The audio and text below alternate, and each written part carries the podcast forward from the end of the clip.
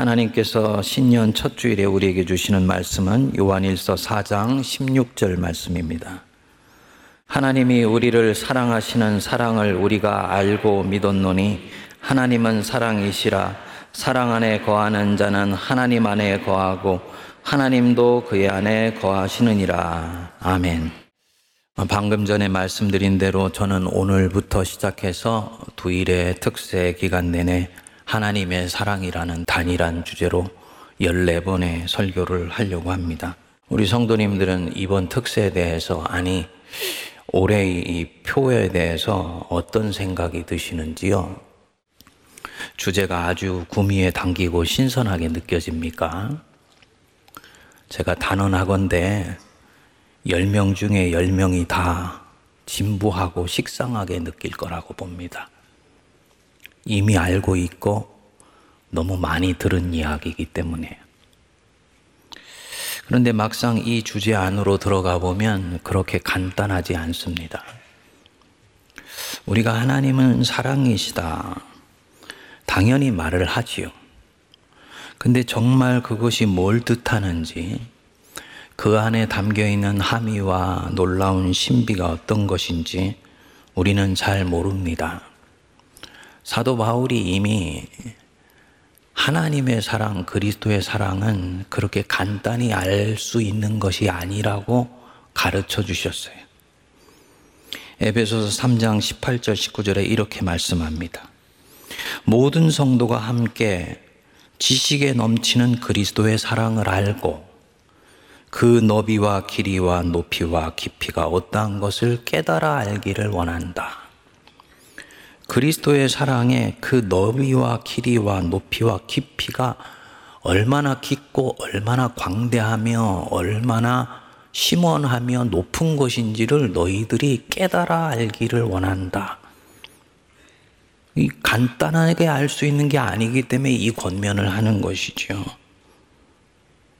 근데 현대 그리스도인들은 하나님은 사랑이시다 라고 말을 하면 이미 그 말에는 일정 정도 결론이 나와 있습니다. 하나님은 사랑이시니 너희도 이렇게 사랑해라. 맞는 얘기긴 한데 너무 서둘러서 윤리적인 명령이 우리에게 날아오기 때문에 오히려 이 사랑의 하나님에 대해서 듣는 것이 불편합니다. 우리가 얼마나 기독교 신앙을 서둘러 규범화하고 도덕화해 버리는지를 쉽게 보여주는 대목입니다. 14번의 설교는 그렇게 가지 않을 것입니다. 토대에서부터 하나씩 하나씩 다시 쌓기 시작할 것입니다. 그래서 이 14번의 설교가 마칠 때는 내 인생관과 내 가치관, 내 세계관 자체가 변혁되는 은혜가 우리 안에 임하게 되기를 기도하면서 준비할 것입니다. 오늘은 첫 번째이고 입국격으로 하나님은 어떤 분이신가 라는 부분입니다. 성도님들은 하나님을 어떤 분으로 알고 계세요? 신앙생활을 하는데 내가 하나님을 어떤 분으로 알고 있느냐는 굉장히 중요한 대목입니다. 한 사람이 하나님을 어떻게 믿고 있느냐에 따라서 이 사람의 우주관과 세계관이 다르기 때문이에요. 하나님이 창조주 하나님이시죠. 그러니까 창조주 하나님을 어떤 색깔과 이미지로 갖고 있느냐에 따라서 이 하나님이 창조하신 세상과 우주를 바라보는 방향과 그 눈이 달라지게 됩니다. 또 하나님을 어떤 분으로 믿고 있느냐에 따라서 하나님 앞에 있는 나, 하나님 앞에 단독자로 서 있는 인간을 보는 눈이 달라지게 돼요. 하나님을 심판자라고 믿고 있으면 하나님 앞에 있는 나는 의인이 아니면 죄인 둘 중에 하나이지. 하나님을 아버지라고 믿고 있다면 누가 뭐라 그래도 나는 그분의 자녀라고 자기 이미지를 갖게 돼요. 그러니까 하나님 앞에 서 있는 나를 바라보는데 하나님을 어떻게 고백하고 있느냐는 굉장히 중요한 부분입니다. 그래서 20세기가 나온 위대한 신학자 칼바르트가 이런 말을 했습니다. 네가 믿고 있는 하나님을 내게 말해 보아라. 내가 네게 너의 신앙을 말해 주겠다. 그러니까 한 사람이 하나님을 어떤 이미지와 색깔로 알고 믿고 따르고 있느냐가 그만큼 신앙생활에 결정적이라는 뜻입니다. 우리 기독교인들은 그냥 쉽게 오늘 읽은 요한일서 4장 16절에 나오는 말씀을 기계적으로 받아들여요. 하나님은 사랑이시라. 그래, 하나님이 사랑이시지, 뭐 하나님이 사랑 말고 다른 게 있는가? 하지만 이 말씀은 쉬운 말씀이 아닙니다. 깨치기 쉬운 말씀이 아니에요. 이 말씀은 굉장히 깊은 부분이라는 걸 전제하고 들을 때 우리가 이 말씀 한 문장이 가지고 있는 이 비의 앞에 겸손할 수가 있습니다. 크게 두 가지 이유가 있는데요. 첫 번째로는 이 사랑은 논리의 언어가 아니고 체험과 경험의 언어이기 때문입니다.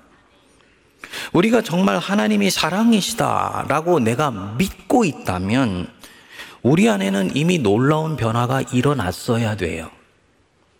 하나님의 속성이 사랑이다라고 믿고 있다면 앞에서 말했듯이 내가 가진 세계관, 인생관, 가치관, 인간관, 자기 인식, 이 모든 것들이 하나님은 사랑이시다라는 바로 이 관점에서 보여지고 느껴지고 해석되게 돼야 됩니다. 그런데 솔직히 말하면 우리가 그렇지 않은 경우가 굉장히 많죠. 일례로 하나님이 사랑이시면 하나님이 다스리시는 이 세상에는 아직 죄가 있지만 그럼에도 불구하고 이 세상 한복판에는 하나님의 사랑이 충만하며 하나님의 사랑이 세상을 이끌어가고 있다고 믿어져야지 돼요. 근데 우리가 솔직히 그렇지 못한 경우가 많죠. 우리는 세상을 여전히 총성 없는 전쟁터로 생각하면서 살아갑니다. 그래서 세상에 나가면 늘 긴장하고요. 인생을 사는 우리 안에는 염려와 불안이 떠나지 않고 있고요. 이리저리 우왕좌왕하면서 갈피를 잡질 못하고 있고요. 홀로 있으면 가슴에 솔바람이 불 정도로 허망하고 허탈하게 느껴지고 때로는 사는 것이 앞이 보이지 않는 것 같아서 막막한 경우가 얼마나 많이 있습니까? 인정하기는 싫지만 그것이 내 실존이다 라고 한다면 그분은 아직 하나님은 사랑이시다 라는 이 생명의 진리를 온전히 깨치지 못한 거죠. 내 안에 하나님의 사랑이 육화되어 있지 않고 경험되고 있지 않다는 뜻입니다. 오늘 16절 앞부분을 보시면 하나님이 우리를 사랑하시는 사랑을 우리가 알고 믿었노니 이렇게 나와요. 이 신약 성경에서 이 알고와 믿고라는 이 두 단어가 나란히 나오는 경우는 대단히 드뭅니다. 다른 것은 몰라도 하나님의 사랑은 너희가 알고 난 뒤에 하나님을 믿어야 하고 하나님을 믿을 수 있다 이 뜻이에요. 여기서 이 알고는 머리로 아는 것이 아닙니다. 헬라어로는 기노스코라고 그러는데 구약의 히브리어로는 야다이지요. 나는 그 사람을 잘 알아. 그럴 때 만일에 이 기노스코, 야다를 쓰면 이건 굉장히 깊은 말이에요. 살과 살을 맞대어서 안다는 뜻이에요. 몸으로 체험해서 한다는 뜻입니다. 그래서 이 기누스코라는 말은 야다를 쓰면은 하나님과 우리와의 관계, 부부 사이의 관계를 일컬을 때 이 기노스코라는 말을 썼어요. 그러니까 사랑은 몸으로 경험하고 영으로 뼛속까지 체험해서 알게 되는 것이라는 말이죠. 그 뒤에 믿음이 오고 하나님을 신뢰하는 것이 시작된다는 것입니다. 성령이 각 심령 속에 오셨을 때 우리가 이것을 경험하게 됩니다. 이 사랑의 경험이 없고 하나님 사랑 때문에 전율할 정도로 감격하고 감동해 본 적이 없기 때문에 우리는 여전히 두렵고 불안해. 여전히 앞길이 막막하게 느껴지고 내 가슴 안에 알 수 없는 솔바람이 한 번씩 일어나는 것입니다. 뒤집어서 말하면요. 뭘 어떻게 해달라고 말하기. 하나님, 내 가슴에 있는 이못좀 해결해 주세요. 라고 기도하시지 않아도요. 그가 하나님의 사랑을 기노스코 정말로 알게 되면 이 사람 안에는 이제부터 대반전이 시작이 됩니다. 14주의 이 말씀과 기도 여행을 통해서 이 일이 일어나게 되기를 기도합니다. 둘째로 성경에 나오는 하나님의 속성이 생각보다도 복잡하기 때문입니다. 하나님이 온 우주를 사랑으로 창조하셨지요? 사랑으로 창조하신 하나님이 인간이 악해지니까 홍수를 보내셔서 세상을 멸하세요. 또 그 심판하시는 와중에 당신이 창조하신 짐승을 암수 한 상씩 노아의 방지로 들어보내서 구원을 하세요. 사랑하셔 놓고는 심판하시고 심판하셔 놓고는 또 사랑하시는 거예요. 이스라엘을 너무나 사랑하셔서 애굽에서 구원해 내십니다. 그런데 바로나 애굽의 백성들도 분명히 하나님의 피조물인데 열 가지 재앙을 보내셔서 이들을 징벌하세요. 하나님의 속성이 굉장히 단순하지 않다는 얘기죠. 짐승을 대하는 것도 마찬가지입니다. 사우랑이 아말렉과 전투하러 나가는데 사무엘을 보내서 명령하십니다. 너는 그 땅에 가면 남녀노소는 말할 것도 없고 양과 소의 새끼까지도 다 멸해야 된다. 라고 명령하십니다. 그랬던 분이 요나가 이스라엘의 이 원수 나라 아수르의 수도인 니느웨를 구원하시는 것에 대해서 불만을 품어요. 하나님이 말씀하십니다. 큰 성읍 니누에는 앞뒤를 분별하지 못하는 무지한 사람들이 12만 명이나 있고 말 못하는 짐승인 육축도 많이 있나니 내가 어찌 아끼지 않겠느냐. 무슨 의미겠습니까? 하나님의 속성이 명료하지 않다는 거죠. 하나님의 속성이 명료할 때 그분을 믿는 신자도 명료한 세계관과 가치관을 갖게 될 것인데 성경에 나타나는 하나님의 속성은 생각보다도 단순하지 않다는 말입니다. 그래서 우리 안에 하나님에 대한 이미지가 굉장히 다양하게 혼재돼서 스펙트럼처럼 열려 있는 것입니다. 이런 혼란 속에서 이스라엘이 바벨론 포로기 70년을 경험을 합니다. 그리고 이때 이스라엘은 하나님에 대해서 뼈저린 경험을 하게 돼요. 하나님은 무섭고 두려운 분이시구나.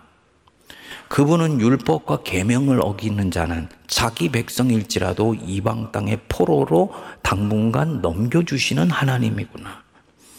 하나님을 만홀히 여겼다가 민족 전체가 혹독한 시련을 당한 것입니다. 그 후에 이스라엘이 완전히 달라져요. 율법과 계명을 지키기 위해서 철저하게 됩니다. 하나님을 경외하는 차원을 넘어서서 무서워하게 됩니다. 그래서 토라에서 하나님이라는 이름이 나오면 순간 이름을 부르지 않고 옷깃을 여며요. 그리고는 다음 문장으로 넘어가요. 그 이름을 부르는 것 자체가 두려운 것입니다. 예수님이 오실 때 이스라엘이 하나님을 이렇게 믿었습니다. 그런데 예수님이 소개하는 하나님은 전혀 달랐던 것입니다. 너희는 기도할 때 이렇게 기도해라. 하늘에 계신 우리 아버지요. 창조주 하나님은 너희의 아버지이시다. 이 당시로서는 혁명적인 얘기였어요. 그리고는 말씀하셨습니다. 하나님은 음지와 양지에 골고루 비를 뿌려주시는 하나님입니다. 선인뿐만 아니라 악인들도 하나님이 돌이킬 수 있도록 살피시고 돌보신다. 그래서 죄인과 소외된 사람들을 품에 안으셨어요. 안식일을 지키기 위해서 수많은 계명을 만들어 놨는데 우리 예수님은 안식일에 하나님께서 일하시니 나도 일한다 하고 안식일에 병자를 고쳐주시는 겁니다. 이런 예수님을 보고 당시에 있는 이 종교 지도자들이 도저히 용납할 수가 없었습니다. 자기들이 가지고 있는 이 하나님을 경외하는 마음을 이 갈릴리의 선지자가 다 부숴버리는 것처럼 느낀 거예요. 결국은 하나님에 대한 이해가 이 둘 사이에 정면으로 충돌하게 됩니다. 그래서 이 당시의 종교 지도자들이 하나님에 대한 바른 섬김을 위해서라도 이 갈릴리의 이 선지자는 죽어야 된다라고 결심하게 돼요. 어느 날 예수님이 말씀을 하시지요. 인자에 온 것은 섬김을 받으려 함이 아니라 도리어 섬기려 하고 자기 목숨을 많은 사람의 대속물로 주려 합니다. 그리고는 하나님의 아들이라고 자기를 소개해 놓으시고는 당신이 무력하게 십자가에 매달려 죽으시는 거예요. 하나님이 죽으신 것입니다. 성자 하나님이 나를 구원하시기 위해서, 인류를 구원하시기 위해서, 온 피조 세계를 회복하시기 위해서 죽으신 거예요. 그리고 부활하셨을 때 제자들이 비로소 이것을 알게 됩니다. 아, 하나님이 죽으신 것이었구나. 우리는 하나님의 힘을 이용해서 뭔가를 획득하려고 했는데 하나님은 오히려 구원하시기 위해서 죽으시는 하나님이시구나. 하나님이 자기를 얼마나 사랑하시는지를 알게 된 거지요. 그래서 하나님이 세상을 이처럼 사랑하사 독생자를 주셨으니 복음 중에 복음이 나오게 된 것입니다. 그리고 이때 인생에 대한 모든 의문이 풀려요. 이렇게 살으라라고 염려하지 말고 두려워하지 말라고 명령한다고 염려와 두려움이 없어집니까? 불안해하지 말라고 권면한다고 불안함과 두려움이 없어집니까? 앞길 막막해 하지만 하나님이 다 챙기셔 라고 말을 한다고 그것이 어느 날 없어지던가요? 아니에요. 내 안에 이 모든 마음은 내 안에 있는 죄악과 질병으로부터 오는 거예요. 이 질병과 죄악을 가져오는 병증의 뿌리가 해결되지 않으면 내 내면의 이 증상은 절대로 없어지지 않습니다. 그런데 우리 예수님이 이 병증의 뿌리를 고치신 것입니다. 네가 얼마나 사랑받고 있는가를 십자가를 통해 보여주시니까요. 신기하게도 내 안에 있는 두려움이 사라져 버려요. 불안과 염려가 날아가 버려요. 가슴에 일던 솔바람이 종식되면서요. 성령의 훈풍이 내 안에서 일어나게 되는 거야. 그리고 이때 이들이 알게 되는 거예요. 이게 바로 복음이구나. 종교는 나한테 하라고 명령만 하고 할 수 있는 힘은 주지 않는데, 그래서 종교를 가지면 내가 가진 인간적인 멍에 위해 수많은 율법의 멍에를 또 매는데, 복음은 나에게 하라고 명령하기 전에 할 수 있는 내적 힘을 주시는구나. 그 내적 힘이 뭡니까? 하나님의 사랑을 가슴으로 영혼으로 알게 해주시는 것입니다. 그래서 사도 바울이 이렇게 고백을 해요. 누가 우리를 그리스도의 사랑에서 끊으리요? 환난이나 곤고나 박해나 기근이나 적신이나 위험이나 칼이랴. 그런 모든 것들 그리스도의 사랑에서 끊을 수 없고 나는 그거 날마다 지고 간다는 거예요. 그런데도 하나도 두렵지 않고 무겁지 않고 힘들지 않아. 왜냐? 이 모든 일에 우리를 사랑하시는 이로 말미암아 우리가 넉넉히 이긴다는 것을 나는 보고 느끼고 만지고 살고 있기 때문입니다.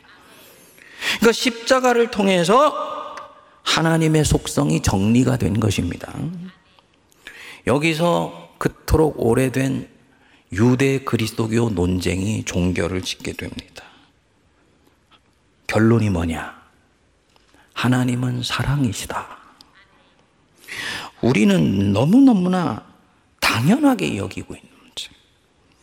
솔직히 말씀드리면 속상해요. 이게 경험의 언어이고 체험의 언어이기 때문에 이거는 성령께서 역사하시지 않으면 가슴에 전달되지 않는다는 걸 저도 알아요. 설교자가 결국은 성령의 소리통인데 소리통이 현찮아서 성도들한테 잘 전달되지 않는 경우들이 많이 있는 것 같아요. 그러니까 목회자가 계명과 도덕과 삶의 윤리에 대해서 말할 때는 성도들이 오히려 눈을 쫄망쫄망 뜨고 말씀을 듣는데요. 하나님의 사랑에 대해서 말할 때는 졸아요. 웃으시지만 저는 속상해요. 저 자신에 대해서 속상해요. 이게 성도들이 이게 경험할 수 있게 해줘야 되는데. 14번의 설교를 통해서 이 은혜가 임하게 되기를 간절히 기도합니다. 이렇게 해서 오랫동안의 논쟁이 종식이 됩니다. 그리고 이 한 말씀 하나님은 사랑이시라 이 말씀은 신구약에 나오는 모든 하나님의 속성을 해석하는 해석의 키입니다. 물론 성경에는 하나님의 속성이 많이 나오죠. 진노, 심판, 질투, 공의, 사랑, 긍휼, 자비, 인애. 그래서 신앙이 근본주의적인 성향으로 갈수록 진노와 심판을 강조하고 자유주의적인 리버럴리즘 쪽으로 가면은 인본주의적인 의미에서 자비와 긍휼을 얘기해요. 양쪽이 다 틀렸어요. 하나님은 사랑이시다. 이 말은 그 생각하는 것보다 훨씬 깊고 심오한 부분입니다. 개신교 성서신학에서 성경 66권이 서로 충돌하는 것 같을 때 있죠. 성경은 자세히 읽어보면 서로 충돌해요. 아까 말씀드린 그런 경우처럼. 이때 루터가 성경 66권을 해석하는 중요한 해석의 원칙을 남겨놨습니다. canon in canon이야. 성경 66권은 똑같은 수준과 권위를 가지고 있는 성경이 아니다. 66권 안에 더 권위 있는 것이 있고 덜 권위 있는 것이 있다. 가장 권위 있는 성경이 덜 권위 있는 성경을 해석하게 된다. 그래서 신약과 구약이 서로 충돌하면 무엇이 우선입니까? 신약이 우선이에요. 이유가 뭐냐? 무엇이 권위 있느냐니요. 그 안에 예수 그리스도의 살아계신 육화된 그 몸과 말씀이 덕지덕지 묻어 있느냐 이거예요. 두 번째로는 오직 믿음으로 의롭게 된다는 이 신칭의가 견고하게 보장되어 있느냐. 이런 면에서 구약은 예수 그리스도의 그림자고 예표죠. 신약은요. 오신 예수 그리스도를 온전히 계시해서 드러내 보여주는 거예요. 그러니까 신약과 구약이 충돌하면 신약이 우선이고 신약으로 구약을 해석해야 되는 거예요. 이게 하나님의 모습이야? 라고 말을 하는데 예수님의 모습과 다른 것 같다.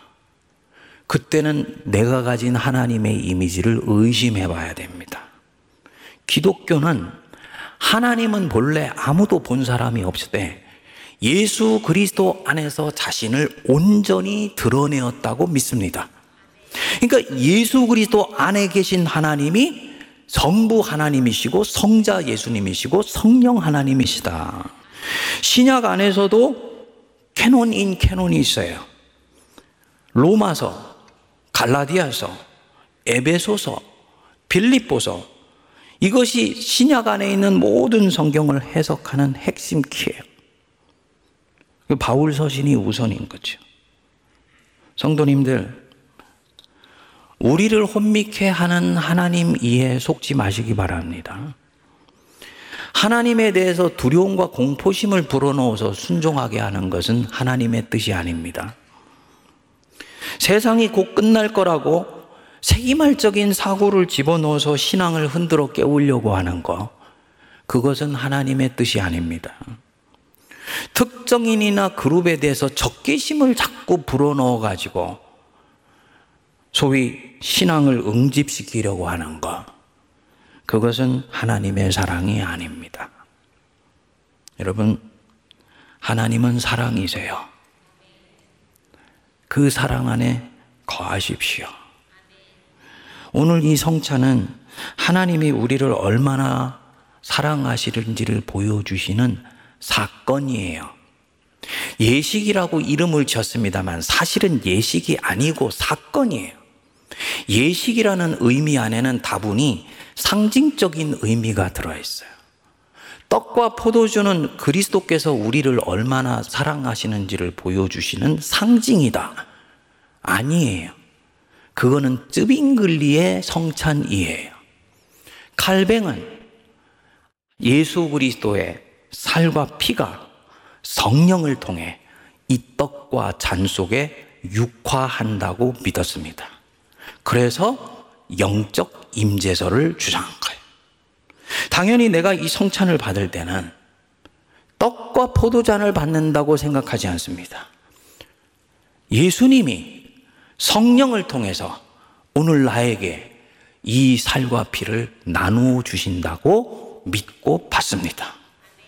그러니까 성찬을 바르게 받으면 주님이 나를 얼마나 사랑하시는지가 느껴지는 것입니다. 은혜가 임하는 것입니다. 우리 세문안 성도님들이 올 한 해 이 하나님의 사랑을 무엇보다 알게 되기를 축복합니다. 기노스고 알게 되기를 축복합니다. 머리로 알았던 것이 이제는 가슴으로, 영으로, 몸으로 알게 되는 축복이 임하게 되기를 바랍니다. 그 사랑 안에 내 존재의 뿌리가 깊이 박히게 되기를 축복합니다. 그래서 이 사랑으로 인해서 내가 감격하고 이 사랑으로 인해 내 인생과 내 자신을 보는 이 전망이 완전히 새로워지게 되어서 이 거친 세상 속의 역사는 하나님의 은혜를 견고하게 붙드는 내적 힘이 생기게 되기를 축복합니다. 기도하겠습니다. 하나님이 우리를 사랑하시는 사랑을 우리가 알고 믿었다. 하나님은 사랑이시니 주님의 사랑 안에 거하라.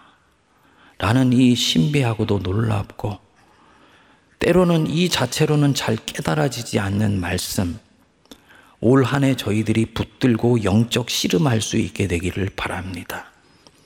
성령께서 깨우쳐 주시지 않으면 경험할 수도 느낄 수도 없는 것들이오니 은혜 내려 주시옵소서. 너희가 보지 못한다 하면 보려니와 본다 하니 너희 죄가 그대로 있다고 말씀하셨습니다.